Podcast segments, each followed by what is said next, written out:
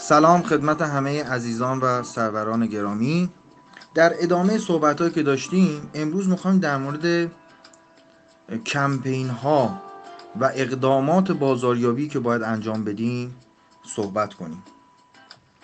اصولاً بازاریابی یک دوره آموزشی، همونطور که توی فایل‌های قبلی توضیح دادم، مخصوصاً اگر یک دوره گرون قیمت و جامعی رو ما طراحی بکنیم، به این شکل نیستش که با یک اقدام تک مرحله‌ای ما بتونیم فروش رو انجام بدیم و ثبت نام بگیریم. مثلا فرض کنید که ما تو تلگرام پیام بدیم یک دوره‌ای داریم، مثلا دوره یک ساله است، هشت میلیون تومان هم قیمتشه، با یک تبلیغ بخوایم ثبت نام رو انجام بدیم. باید یک مراحلی برای انجام این کار فکر کنیم و تدوین کنیم و انجام بدیم.